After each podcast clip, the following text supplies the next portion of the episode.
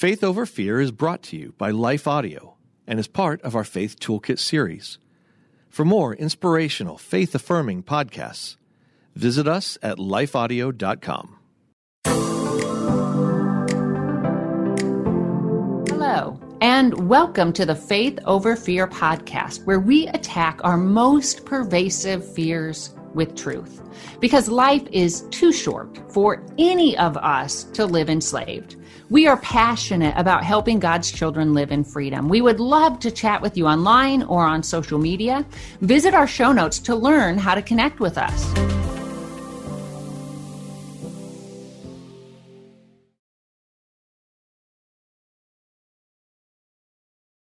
Jennifer Slattery, and today I'm here with popular and prolific writer Philip Yancey to talk about his latest book, a memoir, Where the Light Fell, and it releases on October 5th. In this powerfully transparent book, he shares some of the hurts and confusing messages he received growing up in a Southern fundamentalist culture and also an abusive home, and false messages regarding who God is how mm-hmm. God relates to mankind, and really messages that are so, so contrary to grace. Philip, thank you so much for being here with us today. Uh, it's my pleasure, Jennifer. So, Philip is the author of 25 books, including The Jesus I Never Knew, What's So Amazing About Grace, and Soul Survivor how 13 unlikely mentors helped my faith survive the church. Yancey's book have garnered 13 gold medallion book awards from Christian publishers and booksellers. He currently has more than 7 million books in print and he has been published in over 50 languages worldwide. Yancey worked as a journalist in Chicago for some 20 years, editing the youth magazine Campus Life, while also writing for a wide variety of publications, including the New York Times, The Atlantic, and Christianity Today. In 1992, he and his wife Janet moved to the foothills of Colorado, that has to be absolutely beautiful, where they live now.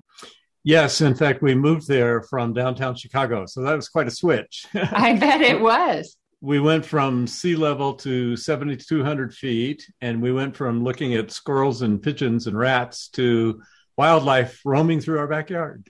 oh, that's amazing. I love Colorado. Well, Philip, I've read a lot of your books, and I really appreciate the humility and the transparency with which you write. And having read your memoir, I feel like I can now understand where mm. your authenticity and your and your gentleness come from. It, it's clear you have really deep empathy for those who wrestle with doubts regarding God and those who have been mm. deeply hurt in the name of religion, because that was you.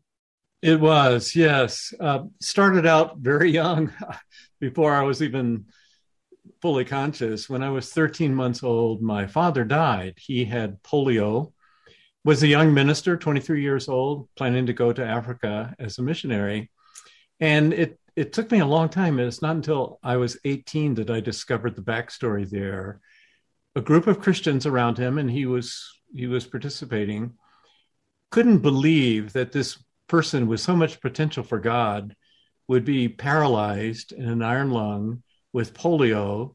And so they believed he would be healed. Surely God wouldn't, quote, take somebody like that. So, against medical advice, they removed him from the iron lung, checked him out of the hospital, and, and moved him somewhere else.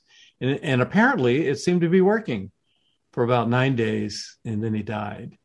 And my whole life, from 13 months on, was lived under the shadow of that error in theology. These were not people who who wished him ill they loved him. They wanted to support him, but they took on a prerogative that we don't have. They decided what was God's will and acted on it without being sure. And in my whole life, I've I've had to separate out people who speak for God, who claim to speak for God, and people that God is actually speaking through. I had I had to distinguish the fake from the authentic, and that's what I've spent my career doing in my writing, trying. Wow, that's really challenging. So, what in particular, what do you think, just looking back at your your fundamentalist upbringing, and then also I would say your abusive home, what behaviors and attitudes do you think were the most toxic? For me, racism was a huge part of that. I was growing up in the South right as the civil rights movement was underway. And my church was on the wrong side of everything. In fact, they had cards that they would give out to any African American person who tried to come to that church saying, We know you're a troublemaker, not a true believer. You're not welcome here. Mean, my goodness. But they actually did that. The deacons had a patrol that, that would stand on the steps and give that. And they also taught that people of color were inferior. They were cursed by God to serve whites. I mean, it's hard to even say this, but it, it was true. And I found out as a teenager that that was wrong, that they had lied to me, that the Bible passages they were using do not support that. And, and when they lie about something like race, then you begin to question well, maybe they lied about the Bible, maybe they lied about Jesus. And I went through a, a period of suspended faith, I guess I would say.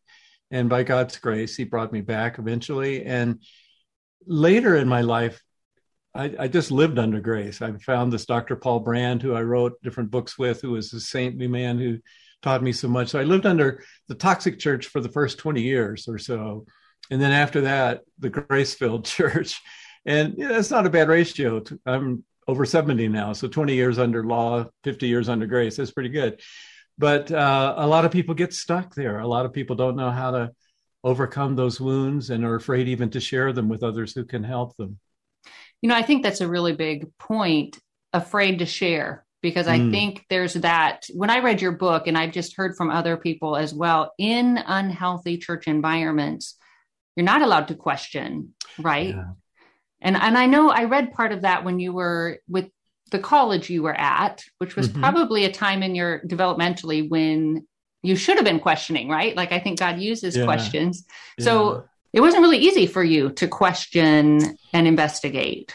Right. And yeah, sometimes I say, you hear these testimonies of people who say, I was saved from alcohol, I was saved from drugs. And I, frankly, what brought me to God was, was honestly doubting things my church told me because I realized that um, they had misrepresented God. That was the most grievous thing.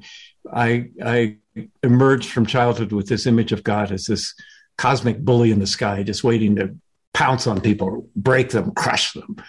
And I'm not exaggerating. You've read the memoir, you know the stories. And I later had to be softened, and, and, and God graciously brought me back to Him.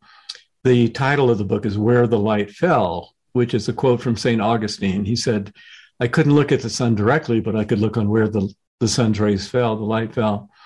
And I couldn't look at the sun directly because I had been scorched by it. I was so saturated with the Bible and and religion and revival services and all that, and I was so confused.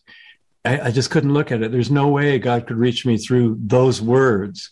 It was through other things, nature, classical music, romantic love, that softened me. And I wanted by then, because I had looked on the rays, I wanted to go back to the rays and find out where they came from. Because what I was experiencing, the goodness of this world, could not have been created by that cosmic bully. I needed to I needed to know the real God, not the God that the church had given me. You know, and you talk about how you couldn't you couldn't really come to him through you know, I would say uh, what I'm interpreting you saying is like scripture or the traditional correct methods. I'm assuming that there was a little bit of emotional trigger responses in those situations. Did you ever feel like did you feel anxious going into a church service or in a in a faith environment? I felt so conflicted and torn. Anybody who's raised in one of those hellfire and brimstone churches, when you're young, especially, you know, I questioned myself every day. Did I really mean it when I accepted Jesus Christ as my Savior last week? You know, well, maybe I should do it again just in case. And my whole uh, trauma really was trying to separate out the fake from the authentic because you know there are behaviors you can learn. You mm-hmm. you can go to church and kind of see how people pray in public and see what kind of testimony they give and you you can learn how to do that. And in fact you know i've heard stories of people from hollywood and they're they're wanting to do a movie on christians so they they go and learn to be a christian. You know they don't really mean it but they're learning to act it. And when you're raised in that environment so that you just act it all the time, at a certain point you think, did I really mean that? What what is the truth? What is the fake?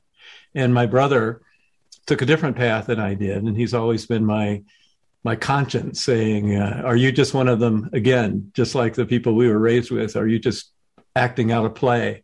Show me that you really mean it." You mentioned your brother, and I will say I loved how you responded to him and just the way kind of you processed his. You said something in the book about how you didn't really go to condemn his behavior and you didn't you just you were just there and you just loved him and showed him him grace yeah and he, and he pushed the envelope on that too he uh he was brilliantly talented as a musician and went to the Wheaton Conservatory of Music, but he dropped out his last semester. You know, he, they can't make me finish. This is the 60s. And he became a hippie, used drugs, used LSD, uh, damaged his brain, went to California, cut off all contact with everyone in the family except me. And uh, he and my mother didn't see each other for, 50, still haven't for more than 50 years. Our mother, I should say. And uh, my brother kept trying to, I think, shock me. And he would have all these sexual escapades and drugs and gambling and and he knew judgment. He knew condemnation. And anyone who had tried to kind of look at him with a stern you know you shouldn't be doing that kind of stuff he would cut off contact. He was trying to get free free free. Well he did get free. He got free to self-destruct frankly. And yet as his brother i knew if i just gave one word of judgment it's over. I would lose my any uh, impact I could have on him. So love was tested, and I'm sure people who are listening, there are a lot of parents who know about that. You know, their kids go a very different way, and and you you love, and when they're self-destructing, you want them to change. Obviously, you don't want them to go down that path. But in my brother's case, I really felt, especially as his brother, not his parent, not his pastor or authority figure, that all I could do is just be alongside him and support him and love him regardless. Then he had a stroke about 10 years ago and is uh, severely disabled. And who did he turn to? Well, I was the only one left who had stuck with him for all those years. So I think that was God's way of preparing the role I play with him now. Yeah, and I would probably say for those listening who maybe haven't experienced that level of hurt, but will encounter people who do, what I loved mm. about your interaction with him, one, I think you were very spirit led.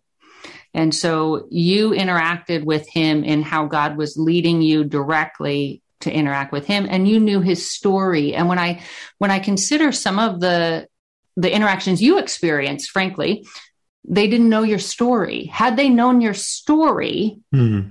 I think like at, at college, the the other college students and even the professors, I would hope had they known your story, they would have interacted with you differently. Well, we'll see how they respond to the book, where they learn the story.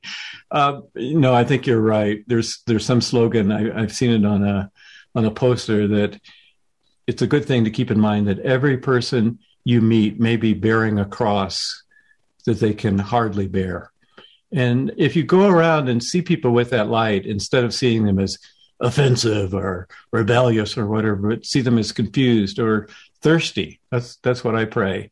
I learned that prayer from Henri Nouwen, and He said, when I when I see somebody who's really moral, morally offensive, I just think of them as thirsty, like the woman at the mount well, because that's what Jesus did. He didn't. He knew about her past, and he, I'm sure, disapproved of it, but he didn't scold her for it. He just said, "You're looking in the wrong place. You're not going to find it there. Here's a different way. Are you thirsty? Because the water I have will never run dry." Amen. So you talked about too, you were kind of just in your growing up and then I know in your college days you were conflicted. So how did this your interactions, how did that affect your personal identity? I didn't know who my identity was. So I, I kind of went through a period of creating a new one. I was shy, very introverted. I was I had skipped a grade, so I was always the youngest person in my class and an easy target for bullies. And I was just trying to survive, you know. And then I thought, well, I can use my head. So I need to look around and see how you how you become a person. and I learned that people who told jokes or were kept up on current news and initiated contact, uh, you know, this is how you become a person. So once again, I was faking it. You know, I was I was learning how to how to have an identity that was artificially constructed, and eventually that didn't work so well. So I just kind of sealed myself off. And uh, you, I know your program reaches people who do survive dysfunctional families, dysfunctional churches, and and there may be a time. It was important for me to just put a shell around myself where nobody could get to me, meaning nobody could hurt me. And and I I worked on that very sincerely, even to the extent of hurting myself and trying to trying to say there's no such thing as cold or hot and bad smells, good smells. You know, it was it was a very serious attempt to seal off any any way people could get to me. Didn't last very long, fortunately, but maybe three years, and it helped me get through years that my brother did not. My brother took it on, took on the conflict, and was beaten down. When you're a kid, you usually lose. The adults will win. But uh, I didn't engage. I just kind of withdrew.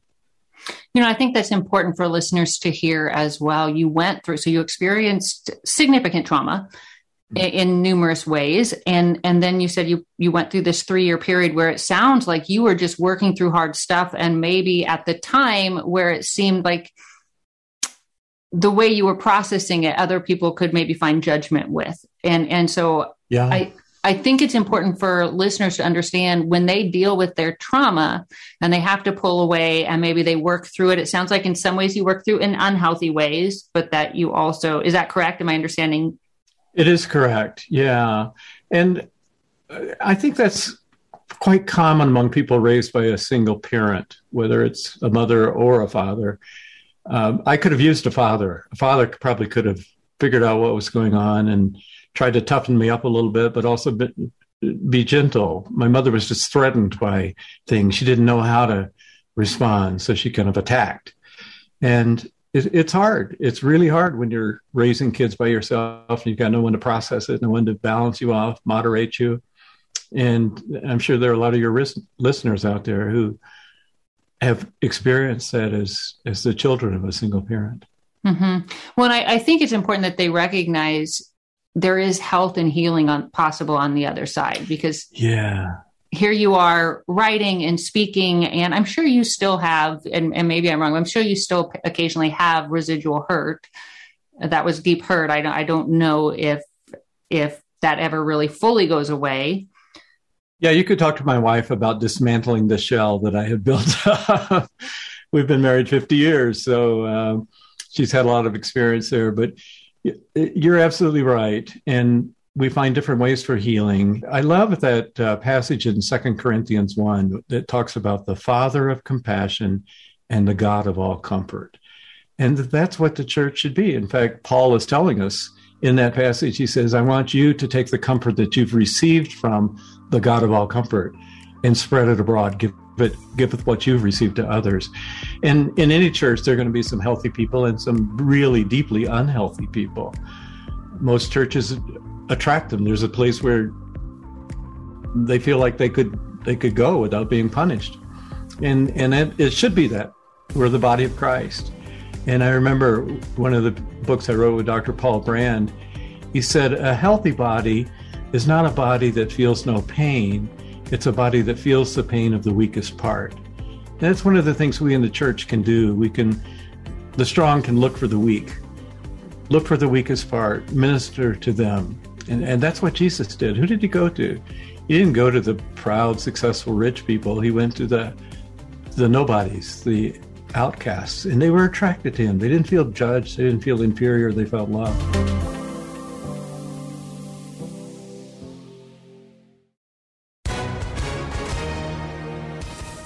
Hi, everyone. If you've been injured in an accident that was not your fault, listen up. We have legal professionals standing by to answer your questions for free. Call now and find out if you have a case and how much it's potentially worth. Call 800 497 4410. I'm here with spokesman John Wolf. So, John, tell everyone listening who should call right now.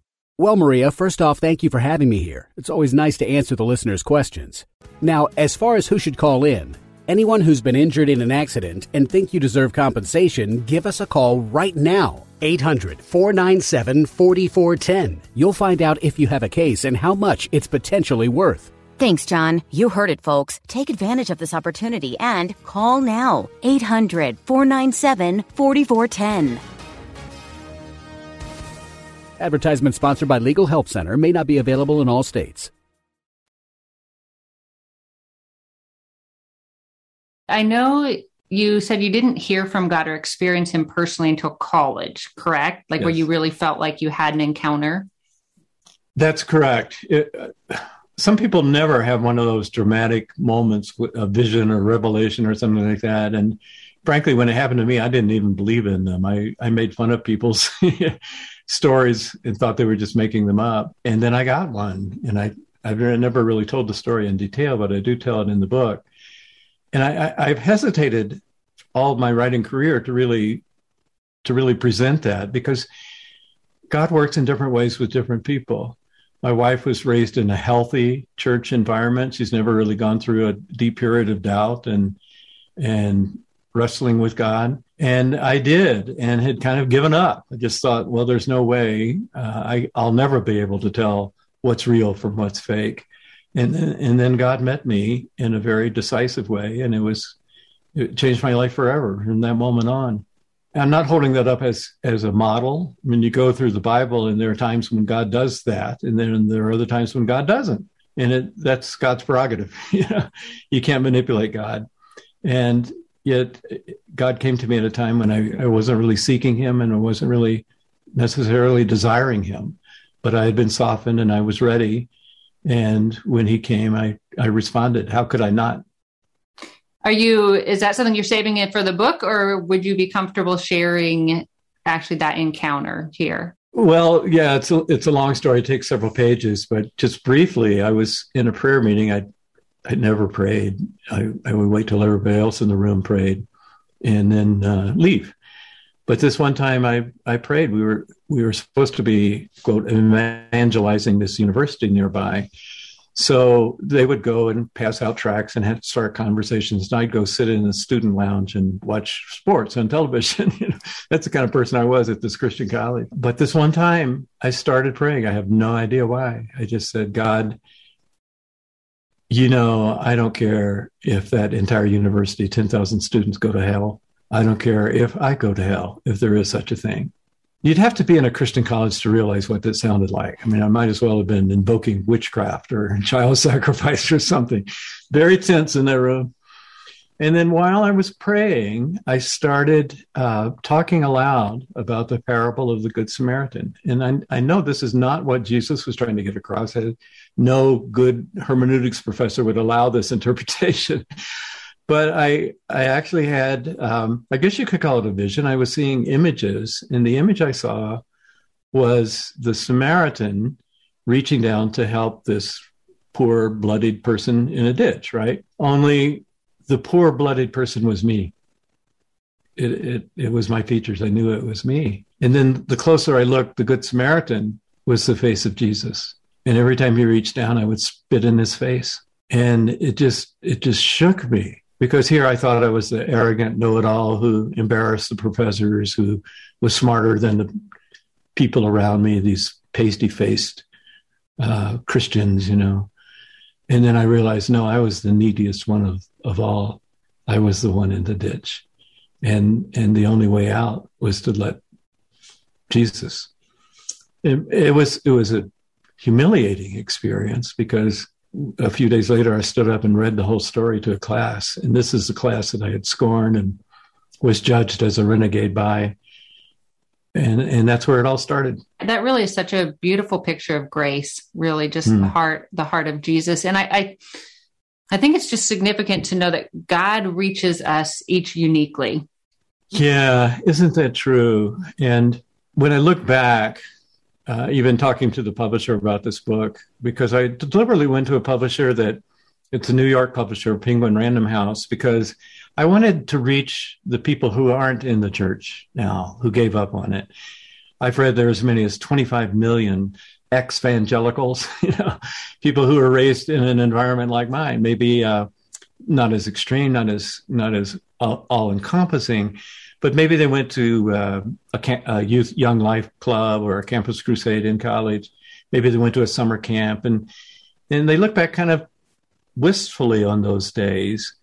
But somehow they got turned off by the church. Either they were judged for some of their behavior, or they didn't like the church's anti-science or anti-gay or you know whatever. There are all these reasons you can get upset with the church and and leave it. But uh, my message is when I'm with these people, I, I they expect me, oh, you're a Christian author, so you're going to defend the church. Say, oh no, mine was a lot worse than anything you've seen. Um, but are you really going to forfeit the chance to connect directly to the Lord of the universe over the way the church treated you? And and I I think and hope my book is a book of hope that there is light on the other side. And don't throw the baby out with the with the bathwater. Don't judge God by the image that the church gave you. Find it out for yourself.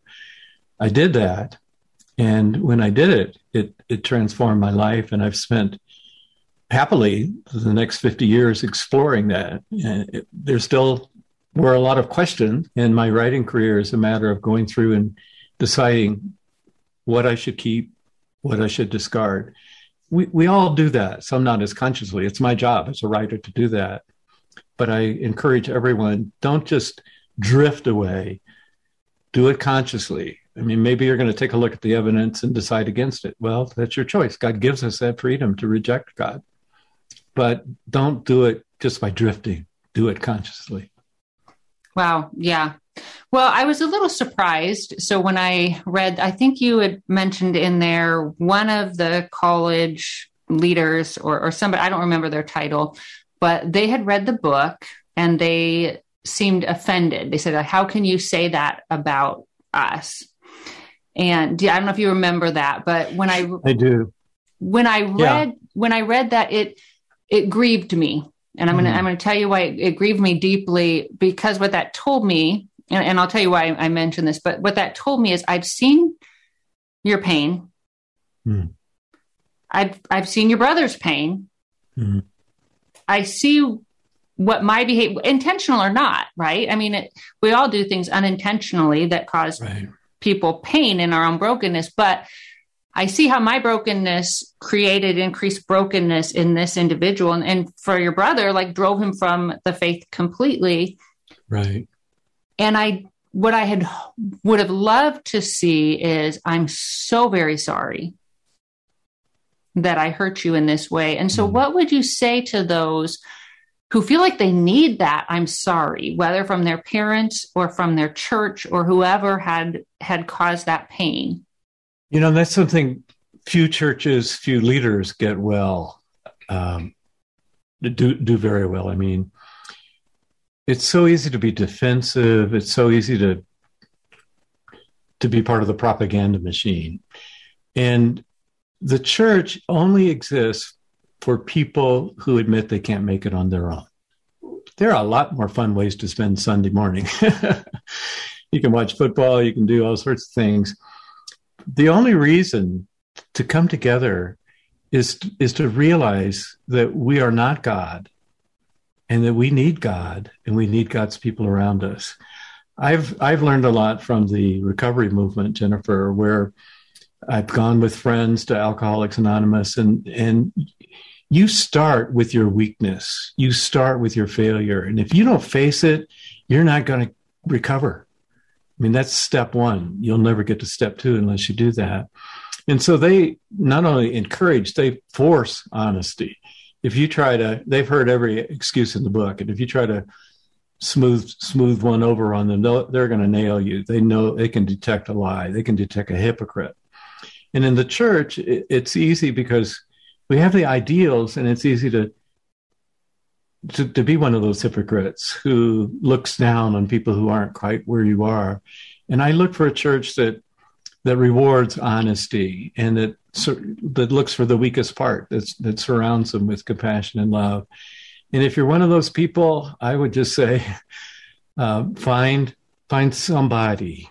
Maybe it's just one person, or maybe it's a small group, but find a group that rewards honesty rather than punishes it if you're feeling you're being punished when you're when you're being vulnerable and open, then leave that group and find another one because you can't really grow unless you start there. Amen. Amen. And yeah, and maybe just pray to like, Lord, give me someone. So I think I think it can be confusing to know who hmm. is what is a healthy environment and and what isn't. Yeah, you're right. Uh, that's a good one. Just give me someone. I I talk about a doubt companion. If you're going through doubts, find one person who will just kind of listen and nod their head and, and doesn't immediately jump in with a refutation. Well, but have you considered, you know, no, you just need somebody who says, yeah, that's worth thinking about. That's worth working through. I'm glad you're, I'm glad you haven't given up. That's what you need. And when you when you look for a doubt companion, you don't want to find somebody who's worse off than you are. You know, you want to find somebody who's got their feet on solid ground, and you're you're rushing by in the river, and they can reach out and grab a hand and keep you from from being swept away. And there are people out there. I certainly have found them in my life, and and we need them. And for healthy Christians, I would say that's part of your role to look for people who are struggling and they're often not easy to be around. They don't. They're they're guarded. They're defensive. They're they're hurt. And um, look for that that hurt look. Look for the the people on the edge who, who don't seem comfortable. They're not comfortable. And our job is to introduce them to the Father of compassion. Amen. That's so beautiful. And I would just encourage the listeners to read his book, Where the Light Fell. Whether you're, if you've struggled, if, if you're, if you've experienced deep hurts, I think it's going to be really healing for you and, and maybe get, help you see your situation through the lens of grace. Sometimes it can help when we see other people, what they have gone through. And if you haven't experienced deep hurt, Philip, what was the number of the, the de-churched? About 25 million I, I, got that from David Gushee, who's a historian, works at Mercer University, a good friend, writes for Christianity Today. And he said it may be as high as 30 million because there, there are about 100 million people who identify as evangelicals now. And so 30 million were, who were raised in that environment and yet don't feel comfortable using that label on themselves now. Yeah, so I would say for those of you who haven't experienced church hurt, that read the book so that it will just open your awareness for those you mm. encounter. And and I think you can be alert to people in religious settings if they tense up if their body language changes if their facial yeah. expressions change and just to be alert for that. Well thank you for listening. And i do hope today's discussion just gave you some things to think about maybe just drew you to the god of compassion. Philip thank you so much for being transparent with your story well, that's all we've got. We've got our stories, right? And uh, I've waited a long time to tell mine because it will it will hurt people as well, I'm sure. But I, I, I do that. I take that risk for this for the sake of reaching people who are likely and likewise hurt. Absolutely. Well, we'll put some information in the show notes where you can find Philip and make sure if you haven't already done so to subscribe to this podcast, then you won't miss a single episode. I'd love it if you would rate it. That helps others to find it and it encourages our team as well. Until next time, may you live as one who truly has been set free. Hey everyone, thanks for listening to Faith Over Fear, a production of Life Audio and the Salem Web Network. If you enjoyed what you heard today, we'd love for you to head over to your favorite podcast app and leave us a review. To learn more about Jennifer Slattery or to check out any of the resources she mentioned in this episode, just head over to her website, jenniferslatterylivesoutloud.com, or check out our show notes. This episode was produced by Kelly Givens and edited by Stephen Sanders. A special thanks to our executive producer, Stephen McGarvey. For more Faith Toolkit podcasts like this, just head over to lifeaudio.com. No matter what you're going through, you are not alone. Sis, if you've experienced pain in your father daughter relationship, I want you to know that you are loved and seen. I'm Kia Stephens, host of the Hope for Women with Father Wounds podcast, and I created my show to help you exchange your father wounds for the love of God the Father. Join me for encouragement, wisdom, and scripture. Just search Hope for Women with Father Wounds on lifeaudio.com or wherever you get your podcast.